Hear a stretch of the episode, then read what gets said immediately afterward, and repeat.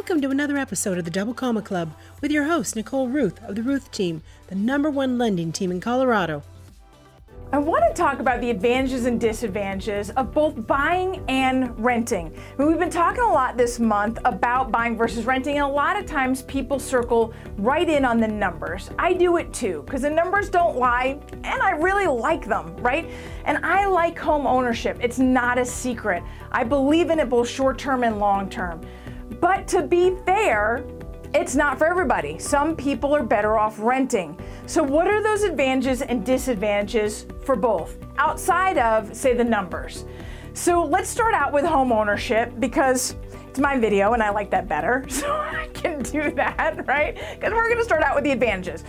So the advantage of home ownership is number one, building equity, right? Building wealth, the uh, the opportunity, not only the equity in your home, but owning a home is not only a forced savings plan, but it creates a better saver. You also are adding to your credit profile. So, owning a home also gives you the freedom of not having a landlord, not having somebody tell you what you can and can't do. You can't paint that color, you can't add that function to your home, right?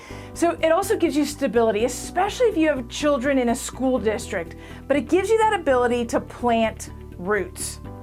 It also has possible tax advantages. Now, I know not as much now, but well, presidents change and so do tax laws, so hang in there.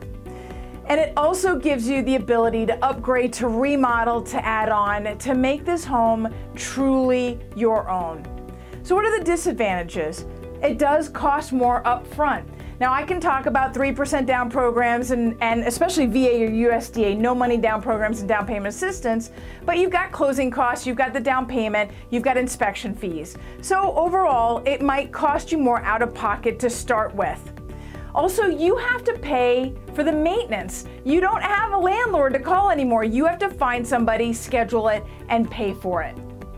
You also have to apply and approve for a loan. Like you can't decide to buy one day and then buy the next. It's a process that includes a lot of paperwork and time. Also, you can lose money, and I hate to say this, but things appreciate and then they can depreciate, especially when times happen like 2008. Now the reality is is we don't see that very often, especially not in the Denver market, but it's a possibility, one that you've got to consider. So let's flip over to renting, right? I mean, renting is the epitome of flexibility and freedom. You can move anytime you want, you could drop everything and just go. There's no roots, nothing tying you to that home. That works for some people, and I get that. You also have less upfront costs, although you do have a security deposit and possibly first month's or last month's rent that you've got to consider.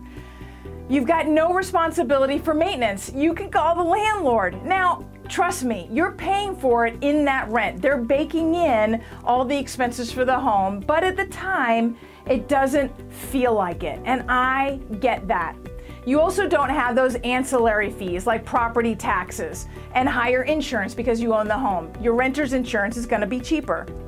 So let's talk about the negatives, right? I mean, you're not building that wealth, you're not building that equity, you're not building roots and stability.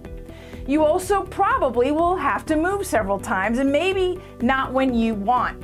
Because what happens when that landlord decides to raise the rent? Or to sell that property out from under you because it can happen, it's theirs. That's the benefit of owning, right? you're not building that equity, as I did talk about, and you don't have those long term tax advantages. So there are definitely pros and cons. And I'll say it again owning is not for everybody. But if you think it might be for you, or you want to see if it will be for you, well, then we need to talk because I'd love to sit down with you and I'm not going to pressure you into buying. I'll put my my uh, ideas right out in front, but I'll say ultimately it's where you want to go.